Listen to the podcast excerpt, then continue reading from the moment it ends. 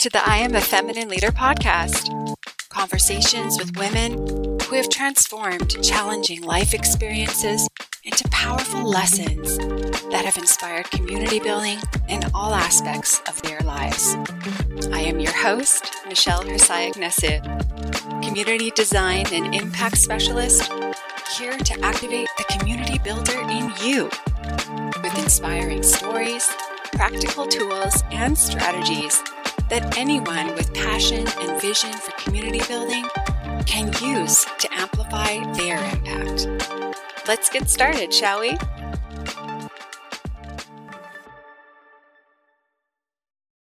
Hey, hey! Hello, friends.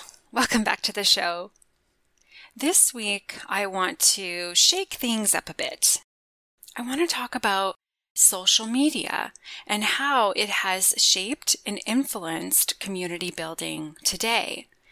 And I'm also going to share some of my own personal experiences and opinions about social media as it relates to community building. And here's the big disruptor why I am not a social media person and I do not consider social media to be a way to cultivate community. Whoa. Hold on. Okay, slow down before you get all up and say, no, Michelle, you're wrong. Social media is a community. Let me just clarify one thing right off the bat. There are ways to measure and to construct social media usage and platforms to cultivate community. I'm not saying that social media is not a community initiative or a way to engage communities. What I'm saying is that social media is not a substitute for community building at large. It is not the only way to build community. And it is only one small piece of your greater, magnificent community building blueprint. So let's settle in. Let's open and expand our minds to what is possible for us when we explore something that maybe is new or unfamiliar. And let's get real with what social media truly is and begin to explore and ask ourselves what it means to us. Because, like I've been asking all of you listeners every single episode, is what does this mean to you? How does this resonate? How does this apply and integrate into your life? Because I mean it when I say that I am not the expert. You know, there is a reason why there are so many different kinds of communities out there is because our diversity is what makes us stronger. The diversity of thought, the diversity of our history and ancestry, the diversity of our skill sets and passions and purposes. So, depending on what age or stage of life you're in, or what your professional circumstances are, whether you're employed or not, it really doesn't matter social media is going to play a unique role in your life. And it's also going to have a unique utility and functionality for your goals and objectives. So that is what we're going to talk about in this episode. And if you have something to contribute to the conversation, let me know. Comment in the Facebook page. Send me an email with your thoughts. Or, even better, submit a request to be a guest on the podcast and share your community building stories, your social media success stories, because all of that is going to just elevate the impact of all of the different discussions and conversations that we're hosting here on this podcast. So, in today's episode, this is my opinion, this is my perspective and experience. It is literally the tip of the iceberg. So I welcome all of you to share your thoughts and insights so that we can formulate a really cohesive analysis of social media and its applications in community building today. So I was born in the 80s and I spent my adolescence in the 90s and early 2000s, a time when social media was just being formed and incepted. And also, when I was eight years old, social media didn't even exist yet. So, growing up in my small rural Alberta town and the community work that I did there with my grandmother and my mother was completely uninfluenced by social media as we know it today. Everything that we built and constructed, all of the service that we provided, all of the connections we made were from in person interactions, creating events, and, and using our hands and our energy to create impact. So it was a very tangible form and expression of community service and community spirit, which I am so, so grateful every single day for having had the experience because today, and this is my opinion, the younger generation is never going to experience community building the way that I have before the social media era. And it's not to say that there aren't unique and really innovative opportunities for youth today to cultivate community. It's just going to forever be changed. The mindset of what is community? What is engagement? How do we know that we're serving our community? And how do we ensure that as community builders, that we are bringing our best selves forward and aligning our purpose with performance in the most meaningful way for us and the collective. So before Facebook, before Instagram, before WhatsApp and FaceTime and Zoom and Snapchat and even SharePoint and platforms like Mighty Networks. And honestly, there's so many out there today. I cannot even list them all all of these platforms provide a container for engagement to be activated, engaged, and nurtured.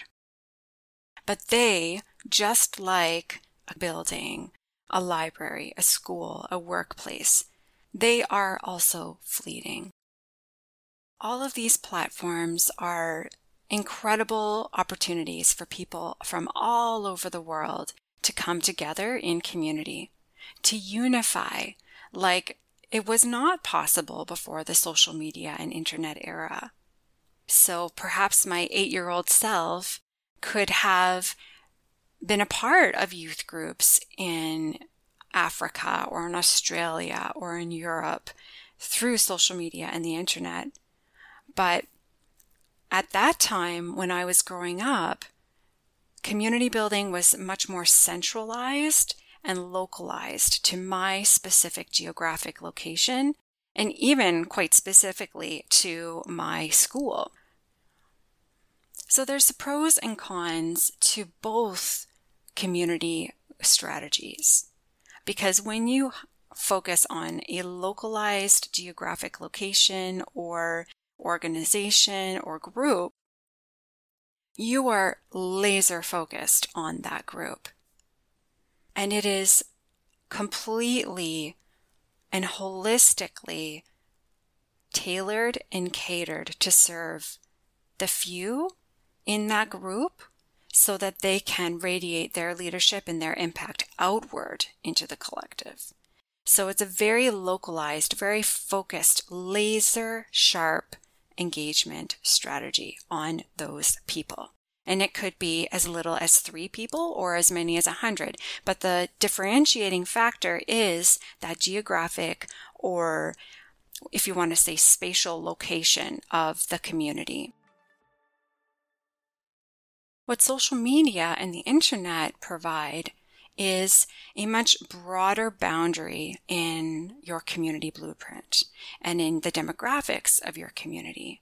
So when you are supporting and nurturing and building community on a digital medium like social media and the internet, you are going to be touching and speaking to and influencing community builders from all corners of the world. And even if your purpose and mandate has a very localized objective, you can still engage people from anywhere because your message, your leadership voice, your mission, everything is broadcasts for all the world to experience and to receive. The negative side of that, though, is that you can get stuck in the hamster wheel of trying to appease or please people who are not your ideal member. You might be tailoring your content or or watering down your mission to appeal to the masses. And that is that is one of the elements of social media that I don't agree with, that I feel reduces the value and the impact of community as a, as a medium and a platform. When you are formulating your community blueprint and your community strategy, you have to holistically consider every single element of your purpose and your objective to be able to target and to nurture every element equally. So if your community is purely online and your goal and objective is to engage people from all over the world, and you're not necessarily looking at making localized impact for specific communities or neighborhoods or institutions. You just want to engage like-minded people and create space for exploration and dialogue to occur. Social media is an excellent way to do that. But if you're planning an event or if you want to feel a stronger sense of community spirit where you live, you know, when you're walking down the street or in your school or your workplace. Social media can complement those objectives, but it cannot be the only way that you seek to activate your community and to create impact. It cannot be the only way. It is a complement. So that is the mind shift that I hope is kind of landing for you right now is differentiating the difference between a localized community impact strategy and a aggregate or collective community engagement strategy because both have tremendous potential and possibility to change the lives of, of others so that you can still master something really amazing together in community and achieve something as a collective that you would not be able to achieve on your own. Because as I've said in previous episodes, that is what community is. It is action. Community is a verb.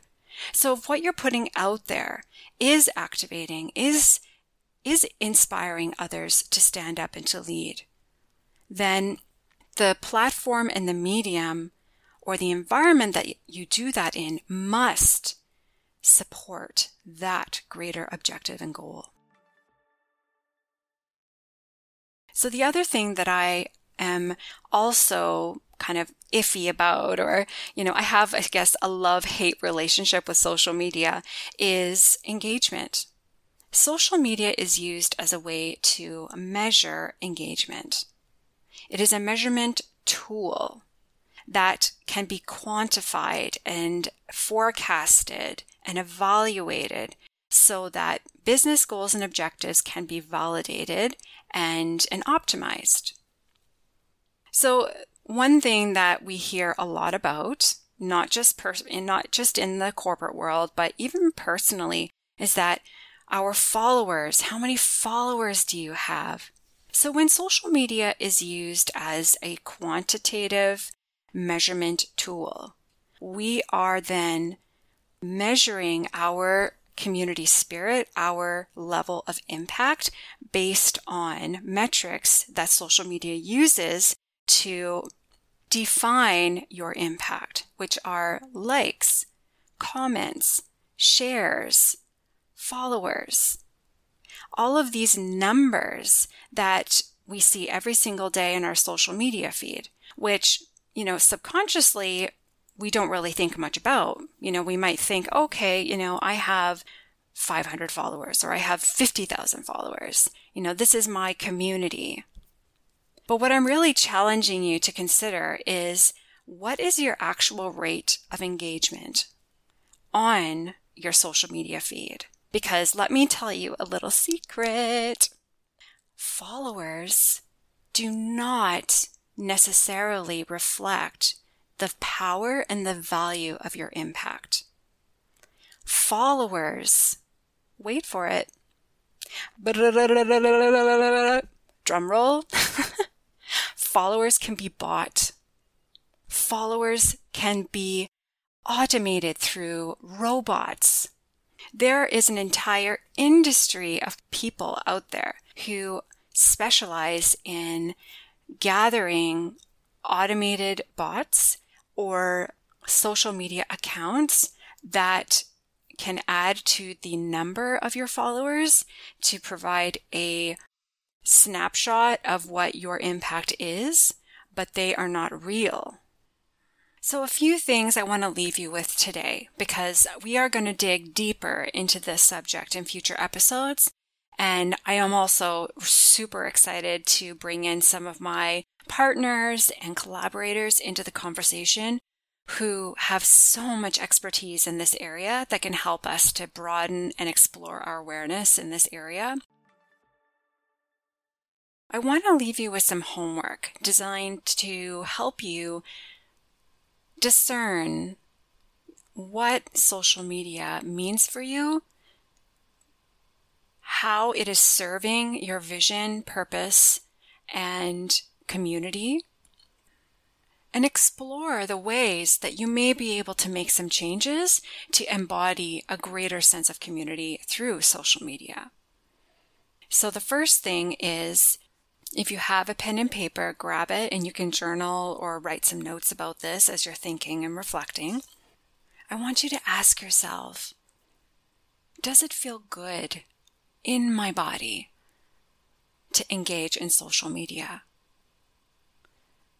Does it feel nurturing and supportive to consume social media content?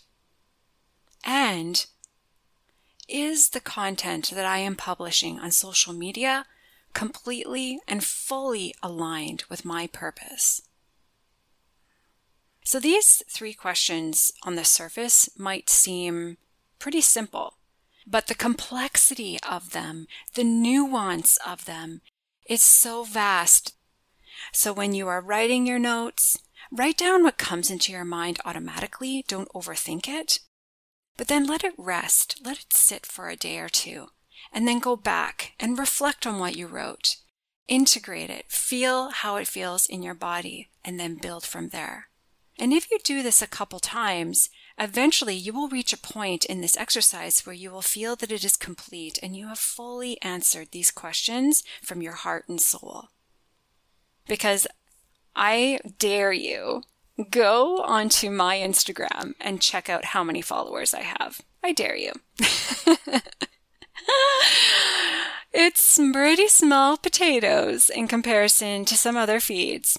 But let me tell you as well that the people on my feed are my people.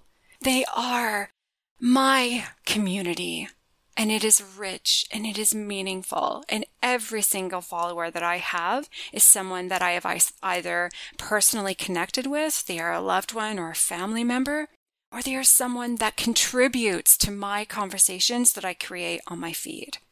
So that is really the goal of social media for me is to feel that reciprocity, to feel that love and that give and take and that support. Because I don't engage in social media to be seen, to be liked, to be shared. I engage in social media because it feels good to do it my way. So, thank you so much for joining me for this conversation. I am so excited to hear your feedback about this. So, please don't be shy.